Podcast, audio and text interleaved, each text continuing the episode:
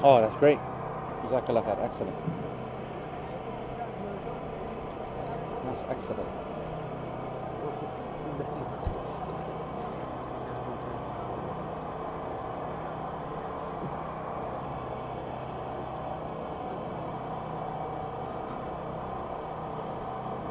What a blessing, man.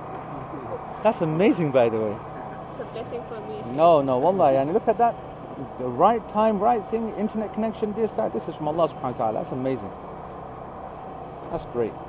Right, how do you get into this? Sister Manahil, where are you? Sister Manahil?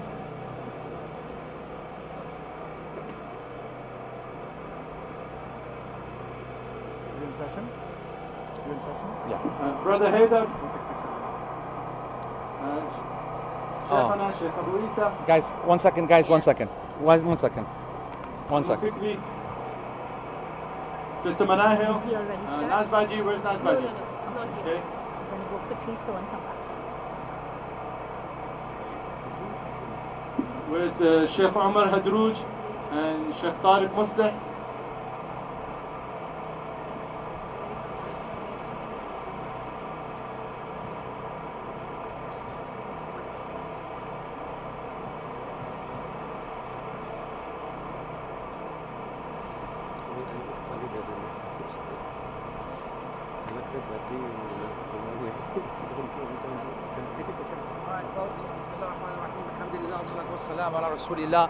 Wa ala alihi wa sahbihi wa man wala. Assalamu alaikum wa rahmatullahi wa barakatuhu in what has got to be. Has, is it the most unique place that we've ever done it? Is it? Let's think. Let's go through it. Guys online, tell me where have we, what we've done in front of the, uh, in front of the golden uh, uh, thingy, uh, Qubbat al-Sakhra, meaning the Dome of the Rock. So we've done it in front of that. I think that was pretty.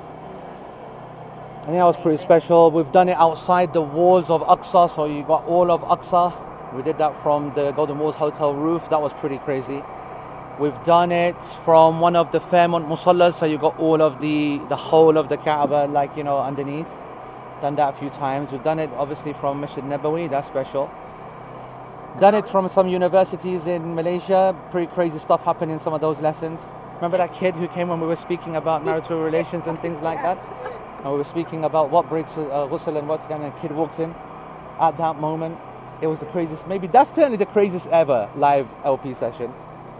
Um, we, huh, we did it in a garden in Pakistan, and some really nice gardens as well in Pakistan. Did it from my, ah, did it from the mountain in my village, and now, ah, Canada. Canada, Al Huda. Oh, sugar, yeah, on the way to Vancouver through the Rockies. Yeah, yeah, yeah, in the Rockies, yeah. We left Calgary and on the way to Vancouver. How can I forget that? There was me, Shaz, and uh, Ali Marali on the road trip. Um, Canada train, yeah, Shaz did the Canada train as well. Yes, he- that, that, was crazy. We deleted that video for some reason because Shazad looks a bit yani, too big in that one. Huh, Shaz? I don't know, you know, we look after each other. When we're looking a bit too fat, then we delete the videos, you see? Isn't it, Shazad Salim? And, he- and as Bilal said, you can never forget the train because the Okay, train and started sisters, at the beginning of the lesson. So And it was going on for like ready, half an hour. ready. Make sure that Right? you get onto the correct bus that is So- going to the correct hotel, inshallah. So Right? you- you'll hear a few announcements in the background. Full, that bus will start moving to the hotel. Please, brothers and sisters, whoever intends to do Umrah, make an appointment and make your niyyah to come into the state of ihram from here. So you might hear a few more announcements, but we're at the end of the program. Okay, we're at the end of the program. Um, but just so to give you a little bit of a context, first of all, Alhamdulillah, again, the grace and mercy of Allah Subhanahu wa Taala. You never know whether you're going to be allowed in. You never know what the political climate's like, and you know it doesn't matter. You have a visa; they can say no anytime. Alhamdulillah, we were allowed to visit Medina and then Mecca and do Umrah. And um, I'm here with uh, my peoples from Dar es Salaam, and uh, I always um, it's a different program, of course, to the Tarbiyah program, and you know, each program is in its right place, and the Dar es Salaam program should be kept in its right place as well, and it has its own benefits, right? It, it does things that, that I wouldn't do in the Tarbiyah program and doesn't do enough in other areas, but then in other areas it goes above and beyond. It's a wonderful experience with a, a, a brand new kind of uh, diaspora, an audience that we don't get much exposure, exposure to. So, um, one of the amazing things that they do is they have a gala dinner at uh, Arafah, right at the foot of Jabal Rahmah. So, what you're looking at right there is the actual Jabal Rahmah. This is, um, yani, um, it from an Islamic kind of point of view, it doesn't have actual intrinsic significance. Yani, uh, uh, uh, like uh, what I mean is that you don't you don't say it's like it's holy or something like that. It's Group not. 7, let's go, bus Um, number 19. So although, although it's not holy, but this is where the Prophet ﷺ stood. And at the bottom, a Sukhairat is, uh, I mean, it's not there anymore, but there used to be a, su- uh, I think it was Umar ibn Abdul Aziz that he built a small masjid there to show the place where the Prophet ﷺ actually stood when he gave the last sermon. At the full, the full version, obviously, I just mentioned just a little bit of it right now, but the full version is done at the bottom. And of course, this is where he ﷺ then made the dua of the dua, dua of Arafah.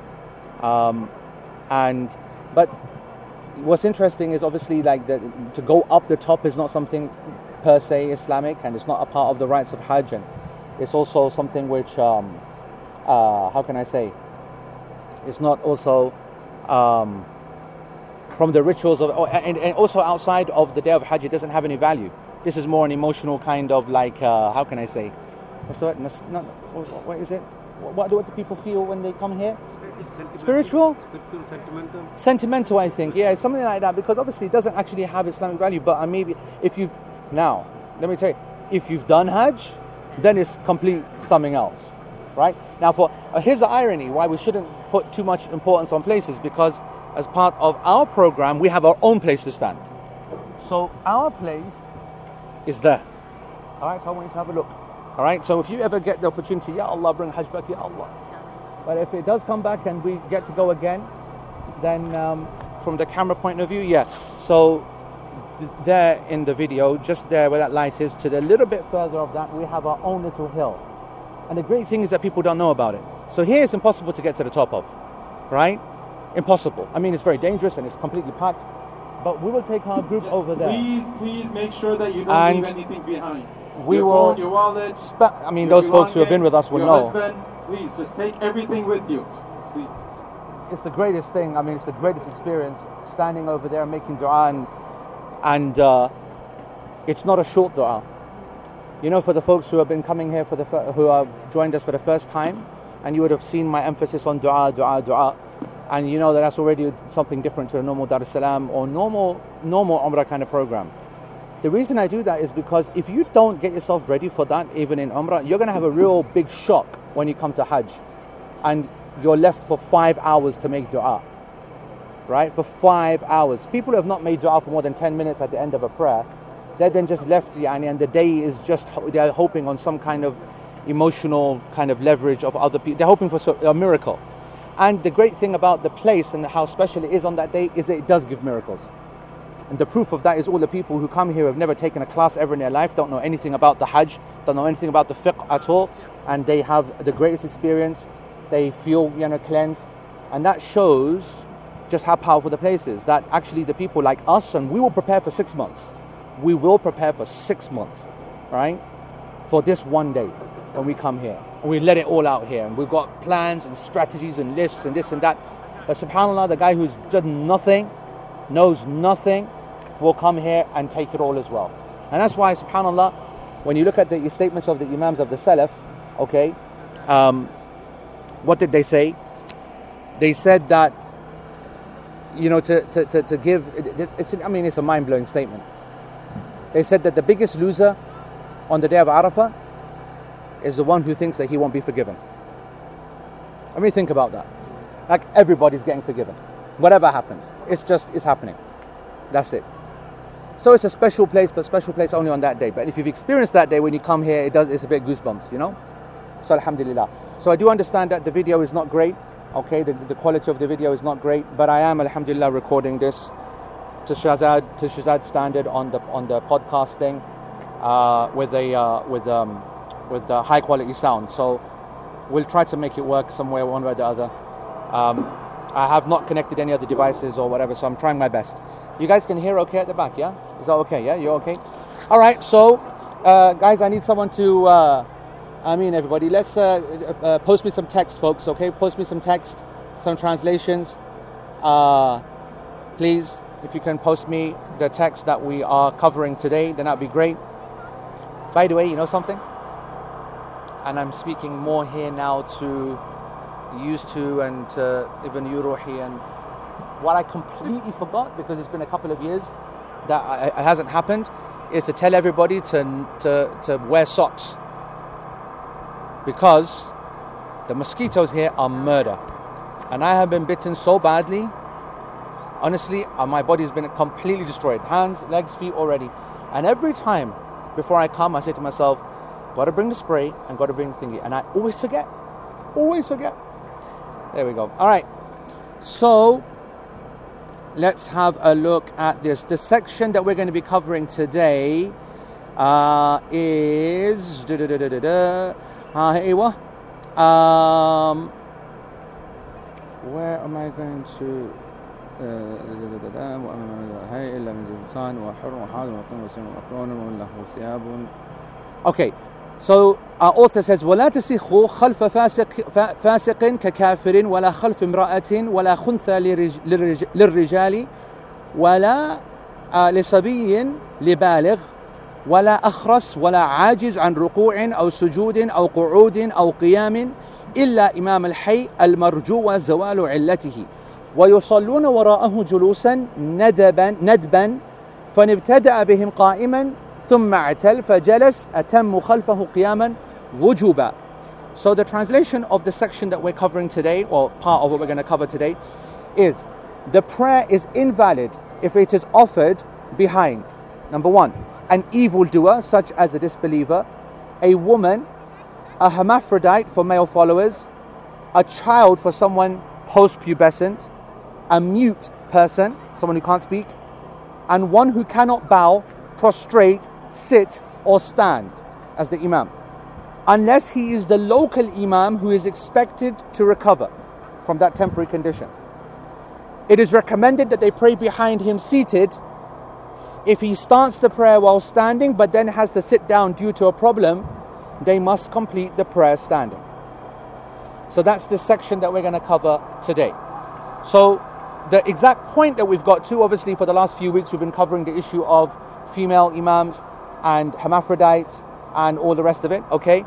And now we've come to the section on, we're at the top of page 224 in the commentary, which is wala sabiyin libaligh, that a young child cannot lead someone who's post-pubescent, i.e. an adult, okay? Why did, why did the Imam say that? This is, of course, Imam al-Hijawi. He's, he's espousing the Hanbali position, okay? He's saying that it is not possible for a child to lead someone who's older. And what is a sabi? The word in Arabic, sabi, is mandun al-bulugh, someone who is pre-pubescent. Bulugh, we'll say, is puberty. Baligh, right? We say. When someone's baligh, we mean that the person is post-pubescent. So puberty is bulugh. So the one who is less than that, right? Um, and how do we determine puberty? يا شيخ كيف تسمع من هناك؟ He's so far, how can he hear over there? خلاص. Um, that puberty is is indicated by three things. All right, for the male, any one of these three, not all three together, any one of these three. The first one is a person reaches the age of 15. Doesn't matter whether anything else has happened or not. If they reach the age of 15, khalas, we're assuming it anyway. Second, it is the growth of underarm hair, pubic hair, etc., etc. And third, it is the the wet dream, whether in when, when, when one is awake or at nighttime, nocturnal emissions. Okay, the, the basically the production of sperm. All right, inzal al-mani. Right. فإذا وجد واحد يعني only one is sufficient. Any of these three happens for a male, he is now to be considered baligh. Right? Baligh, of course, has consequences. In here, we're talking the legal consequence of being able to lead the prayer, or as the author is saying, can't be led by a child. When the, when the author says that, that uh, the adult can't be led by a child, he's indicating that the child can be led by the child. That's important as well. So a child can be led by a child. But, but the author is saying in the Hanbali school that an adult or a post-pubescent can't be led by a child. And the reason that they're saying that is because post-pubescent means that this person is now accountable for their actions. Therefore, by indication that anyone under the age of puberty is not held accountable for their actions.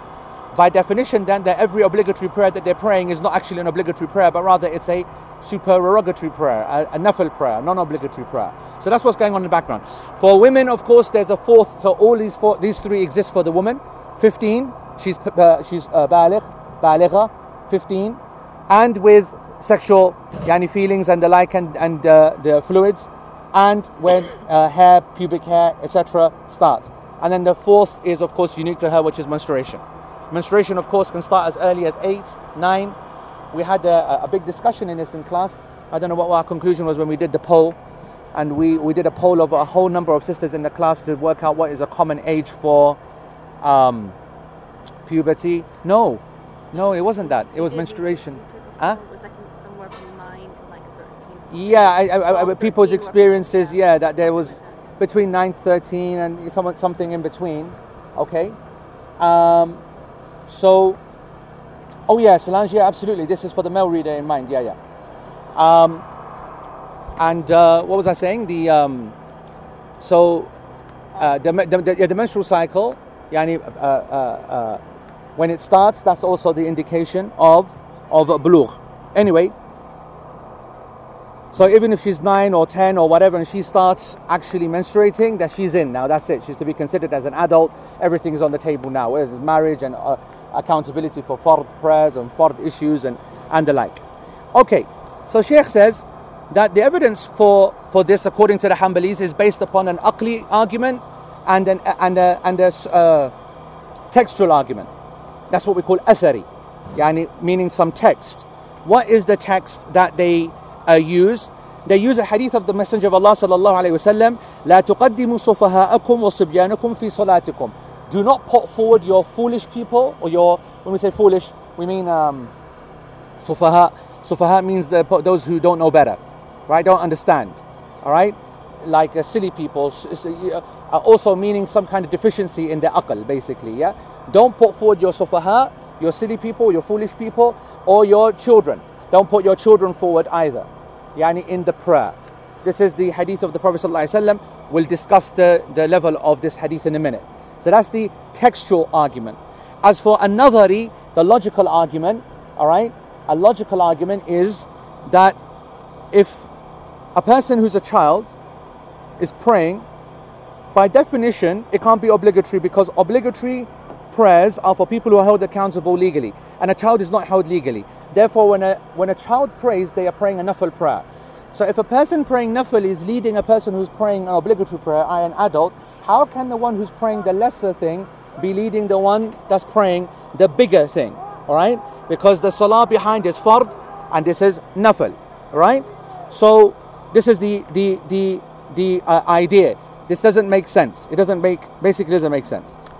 Sheikh says that the second position in this issue, basically he means my position, right, is that this is incorrect and that a child can lead the uh, adult or post-pubescent, anyone who's above 14, 15 or whatever, any adult, a child can lead and that that prayer is valid and correct.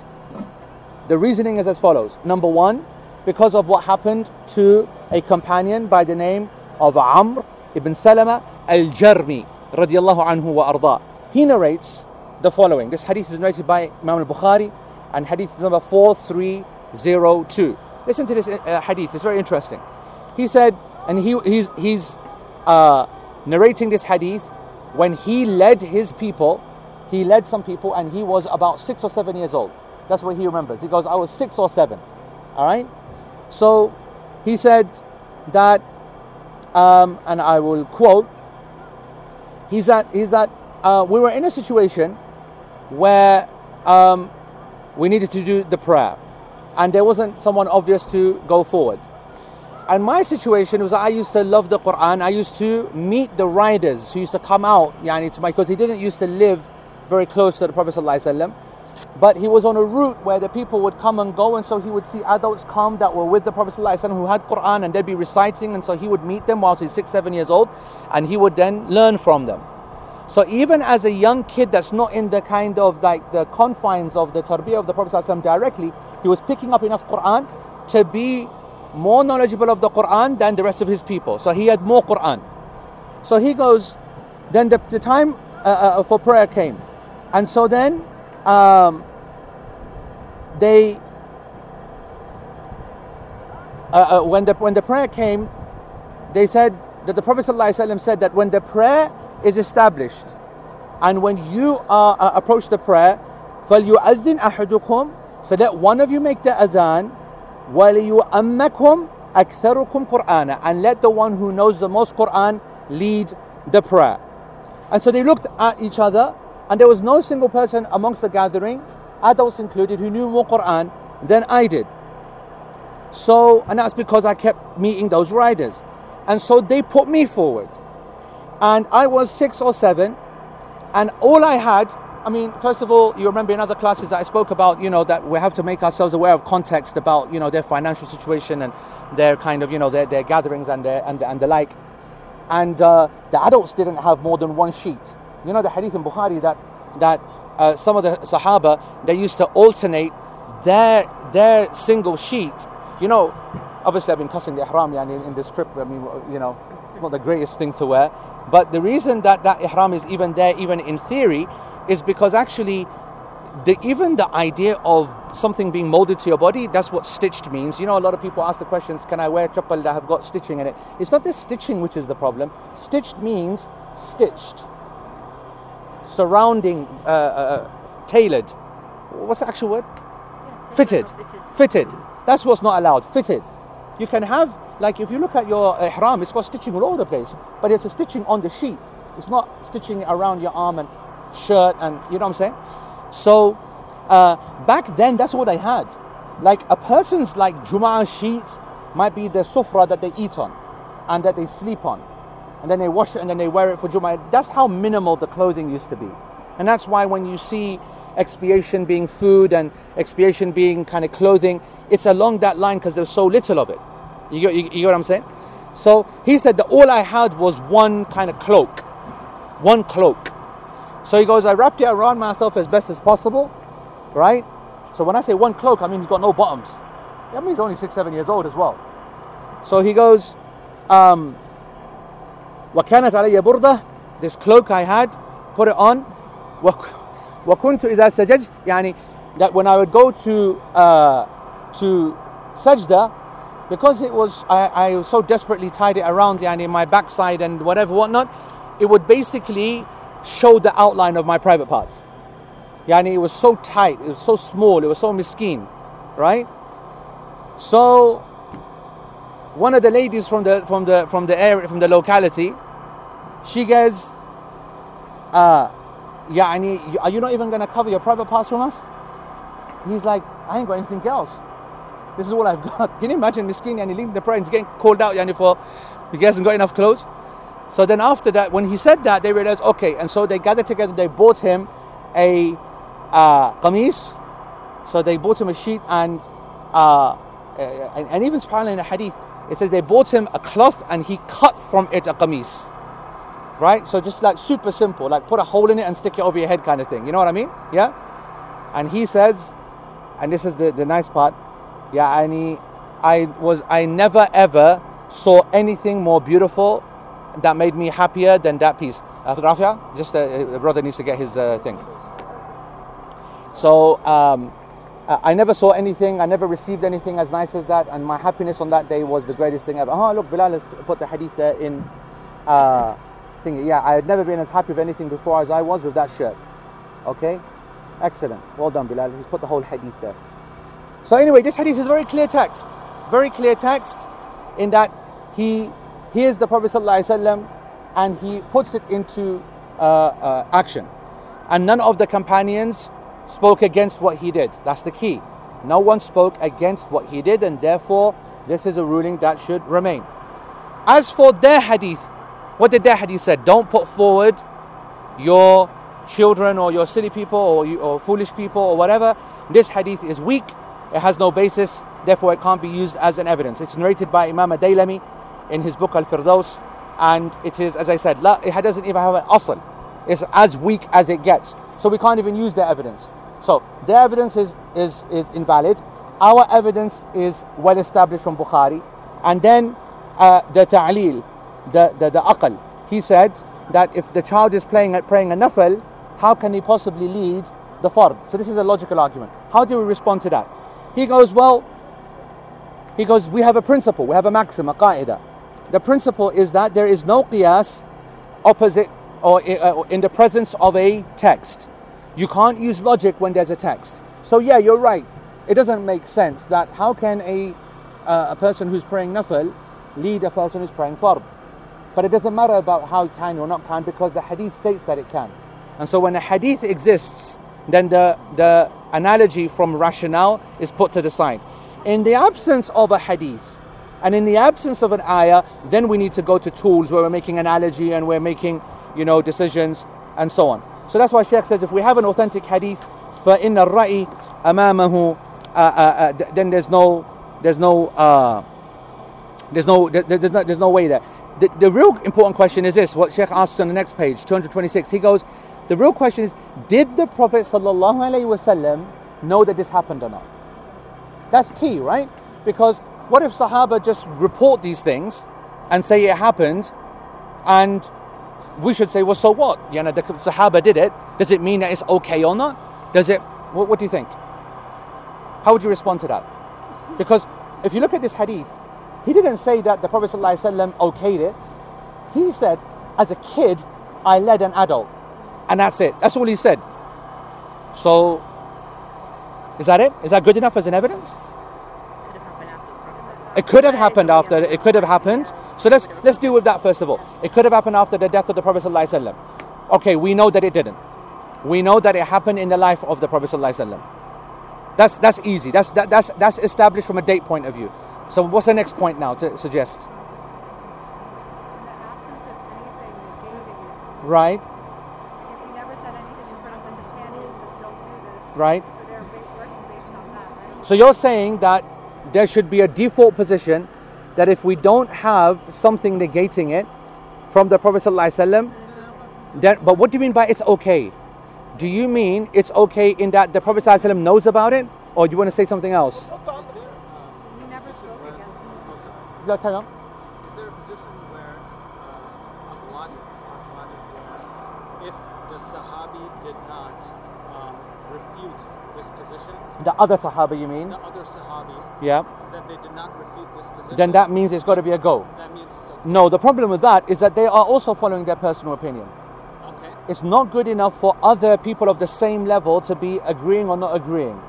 When we're establishing a firm evidence, huh? Establishing opinions, and we find out that a load were on this opinion, that opinion. When there's no opinion from the Prophet, then of course that's important. But what we're trying to work out is what is this actually a legislated act? Can we see it as a legislated act? What do you think? Is that you're nearly there, but we need a bit more. What do we need more to say that yeah, this is now legit a sunnah? The Prophet ﷺ would have heard about it for it to be narrated all the way to us. No, no, Solange, that's not correct. The Prophet ﷺ uh, uh, does not need to have have not. So what I want to say, what what Solange is saying, is that of course whatever happens, the Prophet ﷺ must have heard about it. I can't say for definitive that that's that's not, not the case, but I can tell you that theory is that it doesn't need him to know everything. Actually, we need something else. Just one other line that you're not getting. Think about it. Think about Allah's involvement in this. Think about the Prophet ﷺ's role in life. Say it again. So, there- therefore, what are you actually trying to say? What are you saying? Exactly. Jazakallah. Well done. All right. It is part of this deen and part of the Prophet ﷺ's obligation to explain everything.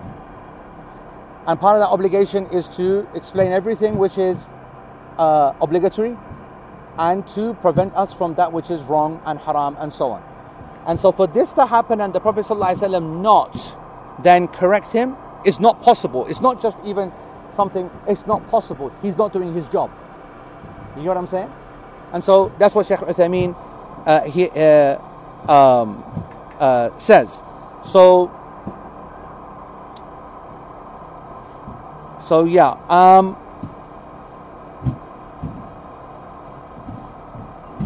and so he says that if there was a problem with this, then the Prophet would have spoken about, uh, uh, spoken out against it, or Allah Subhanahu wa Taala would, would, um, or Allah Subhanahu wa Taala would have called it out if the Prophet ﷺ did not know.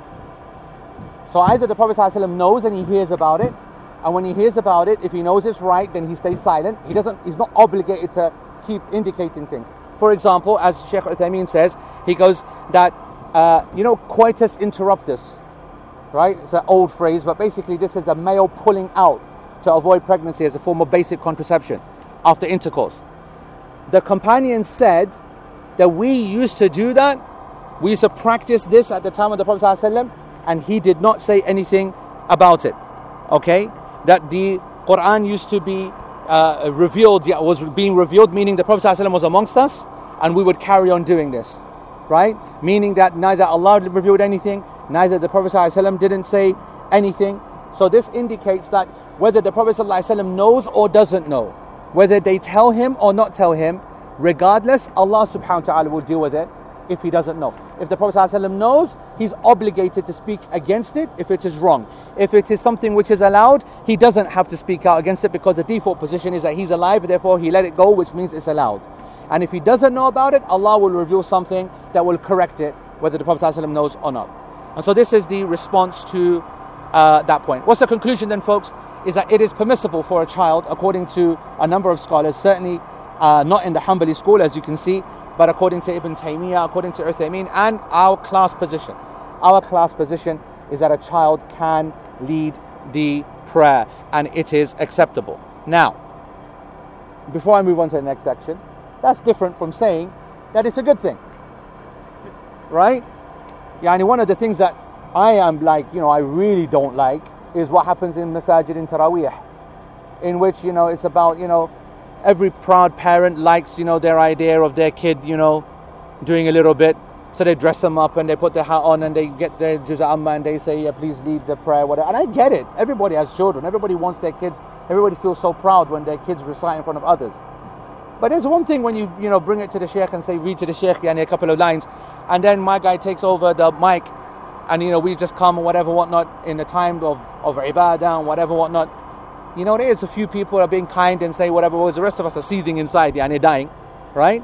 So, you know, people have got to just, you know, calm down. We, we, we, will establish that it's valid, the prayer is correct, and if it happens, it happens. And those, you know, ladies are asked the question, you know, about can uh, one of my children lead the prayer in the house as a male boy and we pray behind? The answer is yes. The legal position is right. But let's not lose the plot here. Yeah.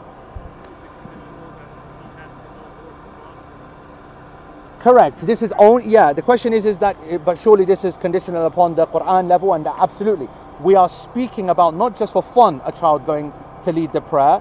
Of course not because the uh, as we covered a few lessons back, there are other conditions to lead the prayer, and one of them being they must be knowledgeable about the prayer, and a young child is going to be least knowledgeable.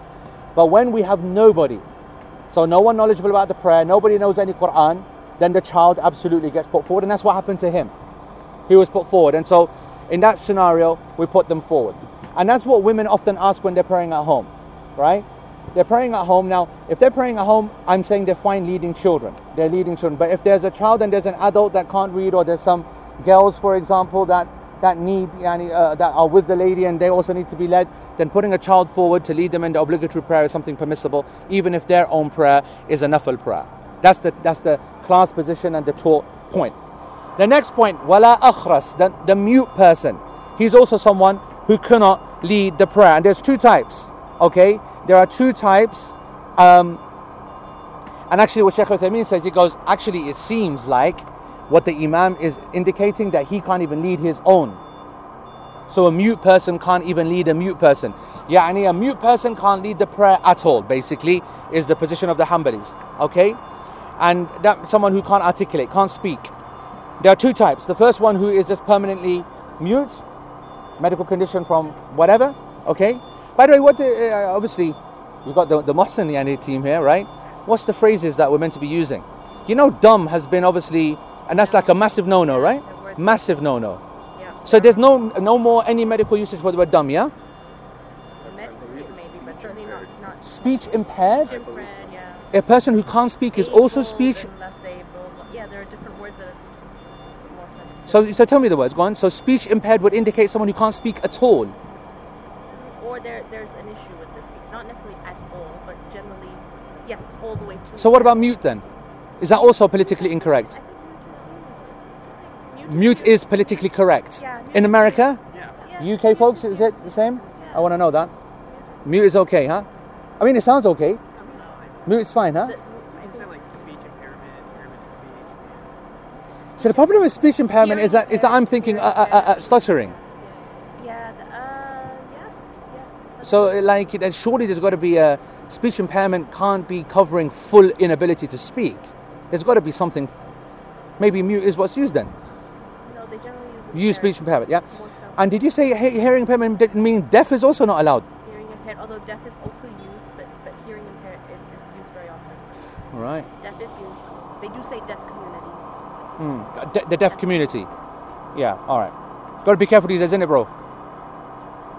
Uh, so we're talking about mute. So there's two types of of muteness. Muteness or impairment. Impairment. There's two types of impairment. The first one is a complete one, which is yani from whatever. Okay. Um, Sheikh says فاللازم أن يكون ملازما للمرء من صغره since he was young he's always been there permanent situation the second one is an عارض يعني something happens to a person right something happens like uh, uh, an accident or uh, an illness so he was able to speak and then loses the ability to speak so when it's the first category lazim meaning from uh, uh, uh, from youth from youth kind of uh, from, from young okay so this is what Sheikh Uthaymeen says. I've got to say this is not my area. He goes, فَلَا غَالِبًا هُ لَا يَسْمَعُ Then most of the time he can't hear as well. Is that true? Is that true? Yes. No? Okay, I, I also had some doubt about that. That's why I, I, I'm, I'm asking. I actually had an example of this in Masjid Nabawi Right? day. That A was, woman came up to me and she wasn't able to speak. A complete stranger. She was making sounds. but you were speaking But to her when I completely. was speaking to her, uh, trying to understand what she was saying. Right? Her, her prayer beads were stolen while she was asleep, and I got Right. all of that from just sounds. She Right. couldn't hear me. She, she could hear you. So, in fairness to Sheikh Uthaymeen, he didn't say that you can't, he said fala ghalib. He goes most of the time. So, is that the case? I think it is, isn't it? I don't think that's the case either. Because some of the, in terms of development, yep. you know, um, two separate paths, huh? Separate paths. Yeah, yeah. I've got some doubts about that too. Anyway, he says, he says, but anyway, you're going to like Sheikh Uthaymeen's statement in a minute, all right? But so just, just, but anyway, he's he's dividing them into two groups, right? So he goes that the majority, the, the, most of the time, they don't hear, and um, and and and uh, hearing is a big thing, and a person who can't hear, right? It's not possible to speak. Is that true as well? So If you've never heard anything, can you speak? it's difficult. The reason why, it, the reason why effectively that is true is because in order for them to enunciate the word, They have to have heard they it? have to have heard it. Right. So if they have not heard it, then they cannot enunciate. So if they've not heard the word, they can't. Well, this makes sense. They can't. They can't. They can't speak it. the But there's a spectrum though too, right? Because I'm sorry? have- There's a also spectrum. There's a spectrum. Yeah, go on. Based on the deficit of the hearing, some people can partially hear and they'll learn a little bit of language. Right.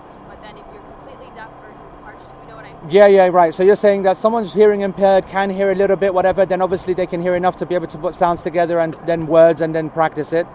So what about someone who's? So what about who's someone totally who's mute? Can they speak? Is that a fact? Mute meaning Like complete? Uh, sorry, beg your pardon. Deaf completely. Well, there are two different, there are two different types of impairments. If that makes sense. It's like correlation isn't causation. Just because someone's mute doesn't mean they're deaf. or Vice versa. So there's- No, but the other way around. What if someone is deaf, deaf, born deaf? Can they speak? Simple as that. Born fully deaf. Not, not.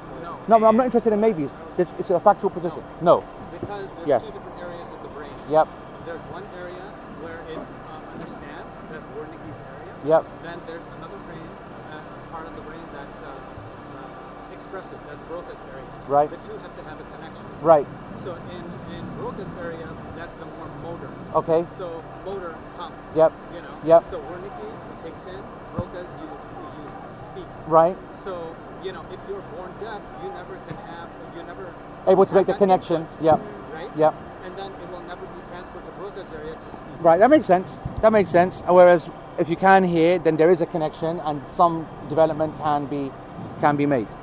So Sheikh said that the one who can't hear cannot speak from the, from birth and then uh, إذا لا يسمع شيئا يقلده حتى يتكلم مثله ولهذا إذا ولد الصبي أصم ولم يفتح الله على أذنيه فإنه يبقى أخرس. So uh, uh, uh, basically he said that if a child then is born yani unable to uh, speak and uh, uh, sorry um, uh, deaf and Allah subhanahu wa ta'ala does not restore his, his hearing or bring, bring, bring around his hearing then that child will remain mute that's him describing the lazim and describing then the the other person he's fully hearing so he's obviously developed language that's the, that's the key. And then he goes uh, mute. But he's obviously understanding everything. No speech. He'd done it all before. And you know it's a whole different uh, uh, uh, whole different situation. According to the Hanbalis both of these two types right cannot be an imam. According to the Hanbalis both of these two types cannot be an imam. Neither for each other neither for another uh, person. Because you are not able to articulate the pillar of the prayer which is the Fatiha. I mean it's an absolute pillar right? Just just listen to this thingy and don't don't just agree with it because it sounds good right? Think about this.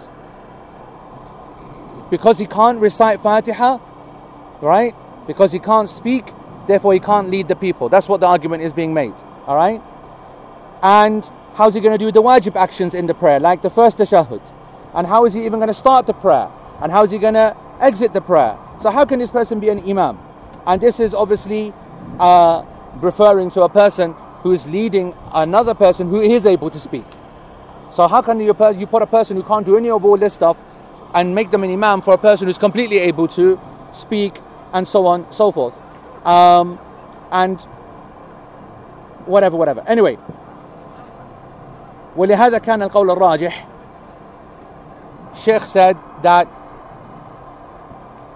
actually in my opinion the stronger position is that the mute one can not only lead his own people but can lead the normal people as well the he can lead his own people and أن إمامة الأخرس تصح بمثله وبمن ليس بأخرس لأن القاعدة عندنا أن كل من صحت صلاته صحت إمامته What a beautiful statement subhanallah because the maxim with us and the principle with us is that whoever's prayer is valid then they are valid as an imam so I want you to imagine, yeah, that when you say to a person that you are mute and therefore you can't recite Fatiha, therefore you can't be an imam. What you're basically saying is that you don't have a prayer.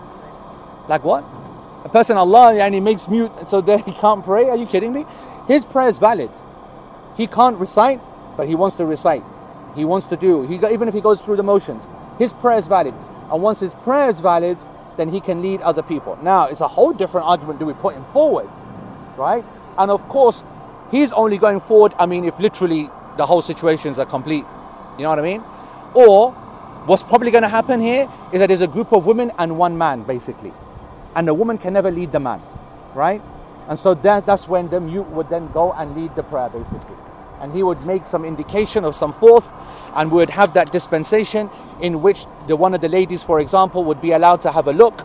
And this is, by the way, um, we were standing in Masjid Nabawi, right? And so I'm sta- you know, I mean, obviously, where when we teach and when we live, we live in the most convenient and the most organized and disciplined of mosques and lines and perfect and whatever. And when you come here, you have a heart attack and you, how horrible the lines are, the gaps, people putting bags and kids and God knows what in front of them, behind them, shoes behind them. You have to make such a, it's a, it's a mess. It's a jumble cell, right? So that's why I tell all people don't ever try to learn your fiqh of anything from these places, right? Anyway, as bad as the line was, I was in a line at the front of Masjid Nabawi three days ago, and next to me is a Saudi guy, okay? And uh, so I, we're just lining up and we've straightened our line, and the line directly in front of us is a, a line of Uzbekis. And we know because they, they're the ones who wear the jackets, you know, like the sisters do, and it has Uzbekistan on the back, in case we didn't know which country they came from, right? So There's got Uzbekistan, Uzbekistan, so there's five of them. Four of them are, are standing perfectly on line on the edge of the carpet. One guy, he's actually standing on our carpet with his toes at the beginning of his. So he's a full this much back. All right? Okay. So the guy next to me, he's standing in front of the guy next to me. Right? And so uh, uh, he's kind of waiting for him to step forward. But then he goes, Allahu Akbar. Starts the prayer. Right? And so the Saudi is like, oh, all right. So he just taps him on the shoulder. Yeah, and he- which is when you get tapped on the shoulder, what's your natural reaction? You're gonna think you're gonna look at yourself, aren't you? You're gonna think something's happened until you look down, you realize whatever. So he tapped him on the shoulder, guy didn't move. No response. Remember, I'm next to him, right? I'm watching this in front of me like this. Tapped him again. Guy didn't move. Tapped him a third time, very gently, he's very yanny, whatever. Tapped him the third time, the guy turned around in a prayer like this.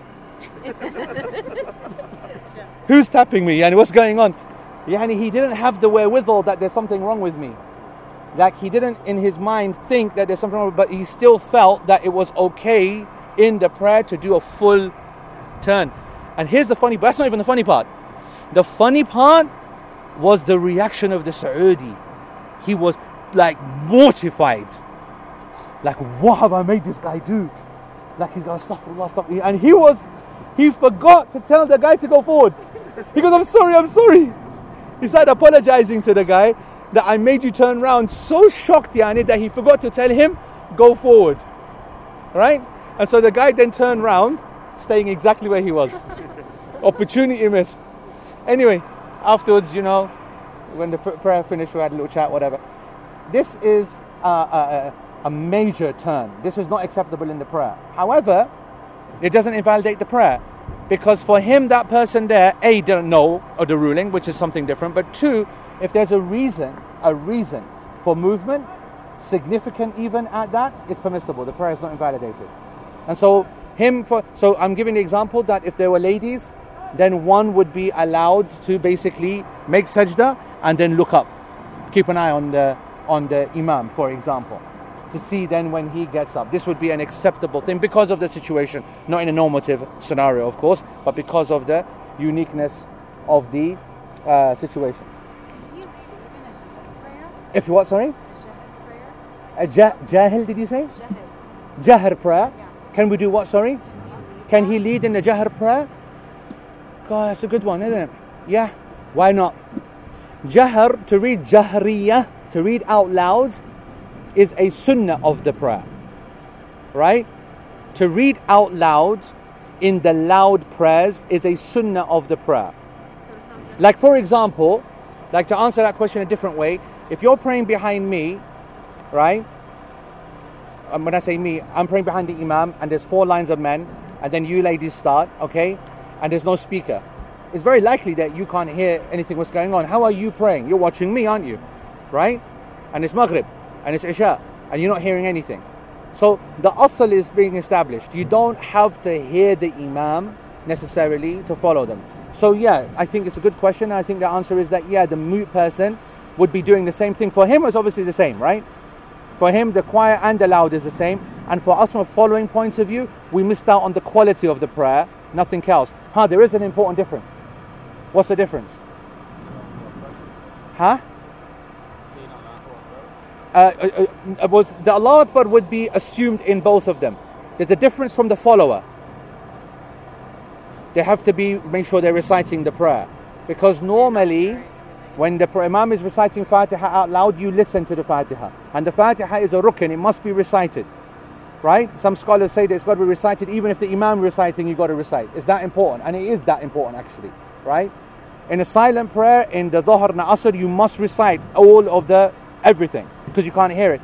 In the obligatory prayer, in the third and fourth rak'ah, you need to recite it because you can't hear it. But in the first two rak'ah, when you're listening to the Imam and you're following him, that's sufficient. That's okay.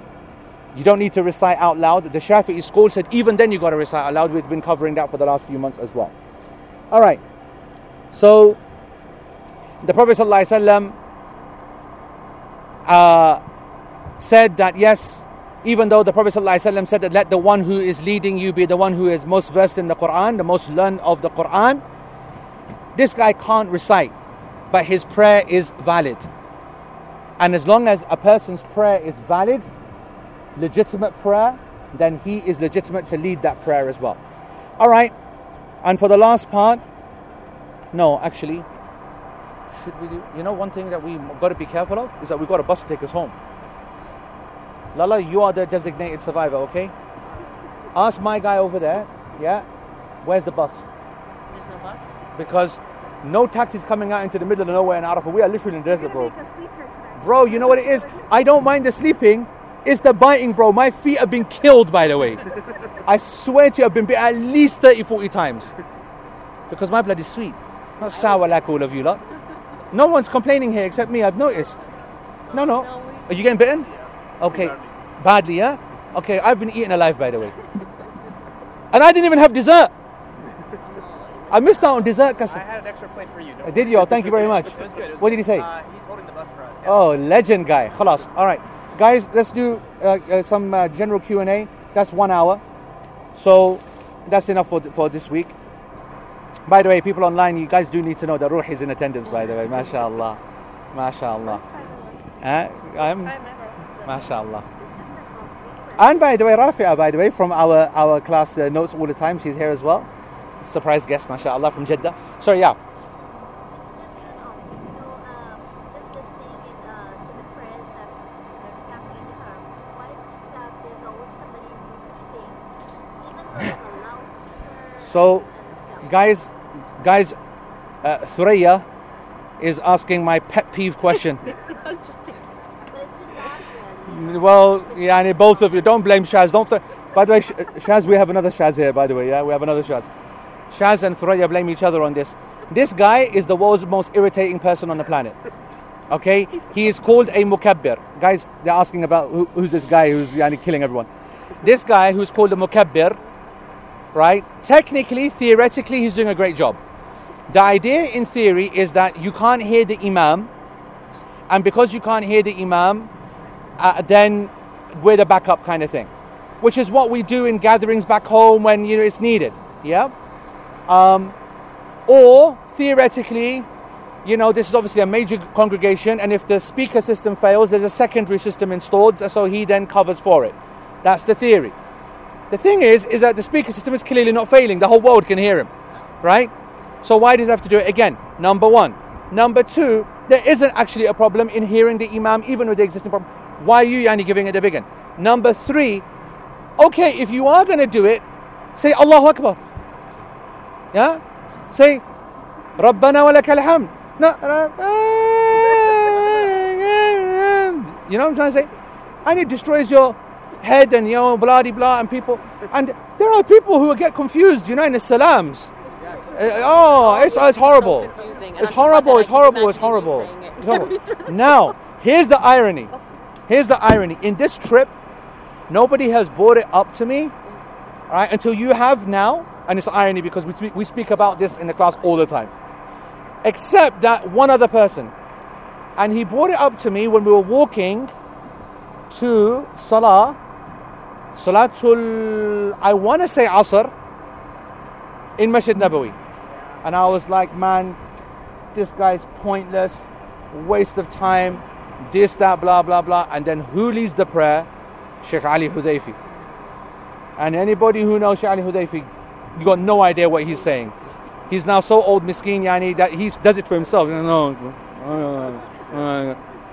And actually, I think that he's the only guy who needs that mukabbir. you know what I mean? He's the only guy who needs it because you got no idea what he's saying. And when he So coughs, right. people are going up and down, whatever. So for him, we need it. But for everybody else, yani maaf karna, please. Right? So, anyway, exactly. My most passionate yani of uh, thinking. Right. Uh, let's have a look here. If the most versed in the Quran is preferred to lead the Salah, even if he's mute, why would he still be put forward last to lead the Salah? Because there are you can't be putting forward someone who can recite the Quran over someone who can't recite the Quran. That's why. So he would be last. And then when he is the last person who yani is the is the is the one, then then then it, it then it then uh, then he's the one who gets put forward. Even if the mute person has no knowledge of the prayer.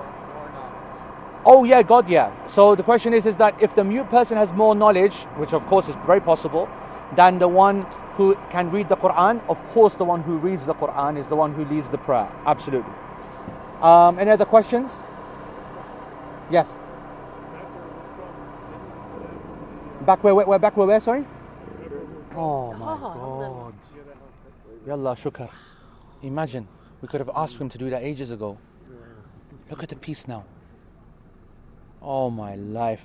Shouting so loud. On God knows how, what, what they've been hearing.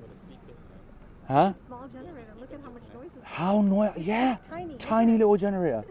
but they're good things as well, subhanAllah. By the way, the other one's still on. No, that's a truck. Right, sorry, yes, bro. Yeah, the, uh, they do on the funeral prayer, they do salams twice. Yeah. Here they do salams once. Oh, you mean for janaza? Yeah. Oh, no, that's the position of the Hanabila. That is only required once. Actually, the majority of scholars only consider one salam to be obligatory. The difference with the janaza is that the, the Hanabila only consider there to be one salam which is needed. A person who wants to add a second salam can add it, but there's no need. One is sufficient to exit the prayer anyway. And what about the standing in line? By the way, just, to- just to throw another curveball in, there are some scholars that don't even consider janaza prayer to be a salah. Yeah, they consider it to be a dua. Um, and the ones who believe that are the Hanafi school, which is why they don't have Fatiha as part of the janaza prayer. Just very interesting. Anyway, go on. And then standing in the lines, do you have to be in line for Janazah prayer like you would anywhere else? Yes, you do need to. The question is that do you need to be in line for the janaza prayer? And the answer is yes, you do need to be in line for the janaza prayer, but it's just a bit more flexible. The whole system for janaza is more flexible because in janaza, we will actually manipulate the lines to create odd numbers. So it's an actual uh, recommended act to make the lines look more, right? Feel more and be in an odd number in terms of lines. So we might not complete the first line and have a couple of uh, you know inside at the end, like and then bring a few people back and then bring a few people back. Why is the odd number important? Um, there is no there's no evidence from the Prophet ﷺ what the reasoning for the odd is other than other than in general these things are in odd. Yeah, no, no specific any evidence that I can think of that comes to mind. This is just the action of the companions.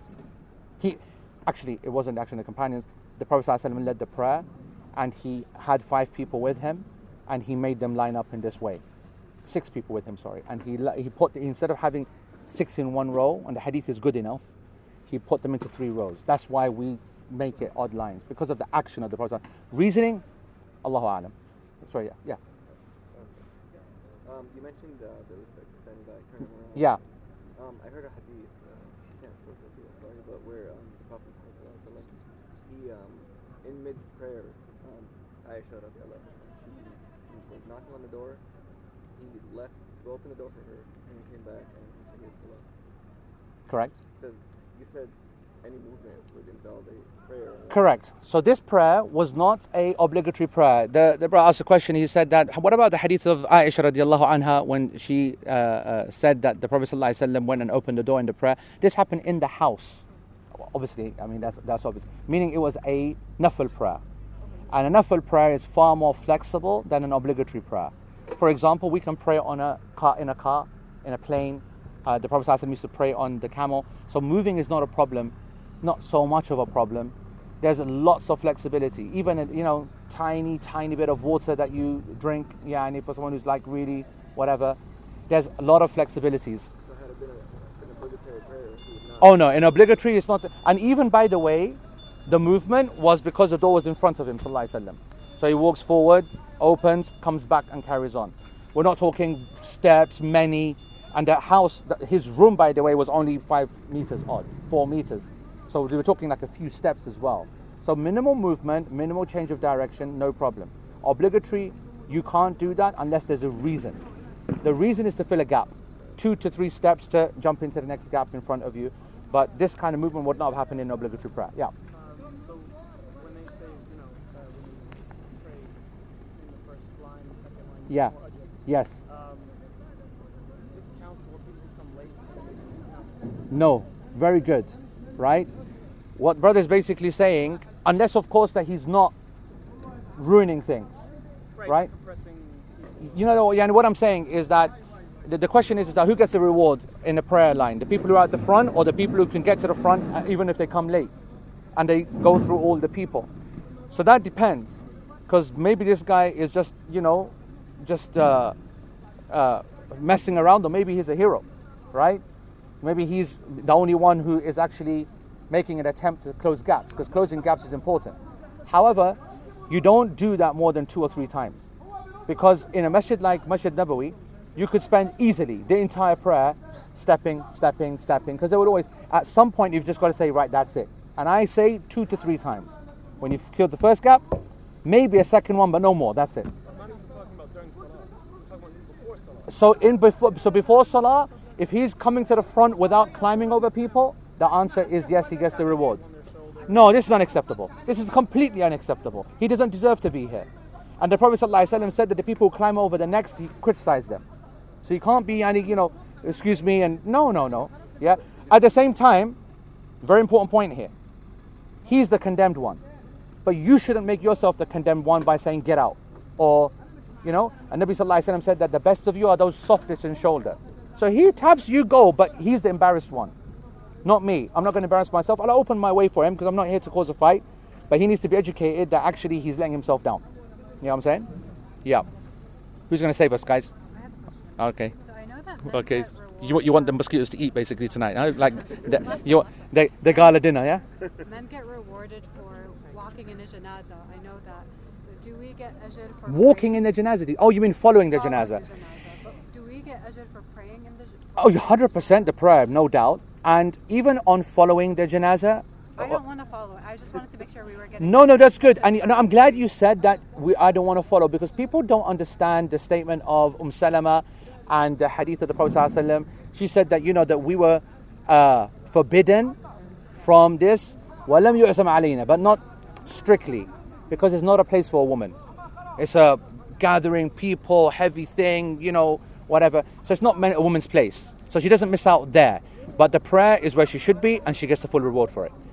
All right, guys, khair. Just to uh, give you an idea of this plain of Arafah here, because they always like to see the thing, and there is the top of Ar Rahmah. And Sheikh, May Allah subhanahu wa ta'ala bring us here. Oh, at the end, huh? uh, this see- is for Ruhi. Uh, uh, oh, oh, we what- always, we always promise her What are you talking about? No! we always. No, no, no, no, not for Ruhi. When did everyone, anyone bring chocolate to a the class? Yeah, to class. bring it. We what did- always promise her that we. Wallah, we do promise her. We do promise her. I have to say that the, that the, the brothers and the sisters from from uh, uh, PG they didn't bring us some chocolate. Okay, yeah. But you know what? You can't get enough chocolate, so it's okay. We let you off We let you off. خلاص جزاكم That's khair. very, very sweet. Barakallah And I want fikum. Everybody. back. Yalla guys, back in Cheadle next week, same place, same time, 7:50 UK time. And uh, uh, in Cheadle, سبحانك اللهم وبحمدك أشهد أن لا إله إلا أنت واستغفرك اللهم وأتوب إليك والسلام عليكم ورحمة الله وبركاته.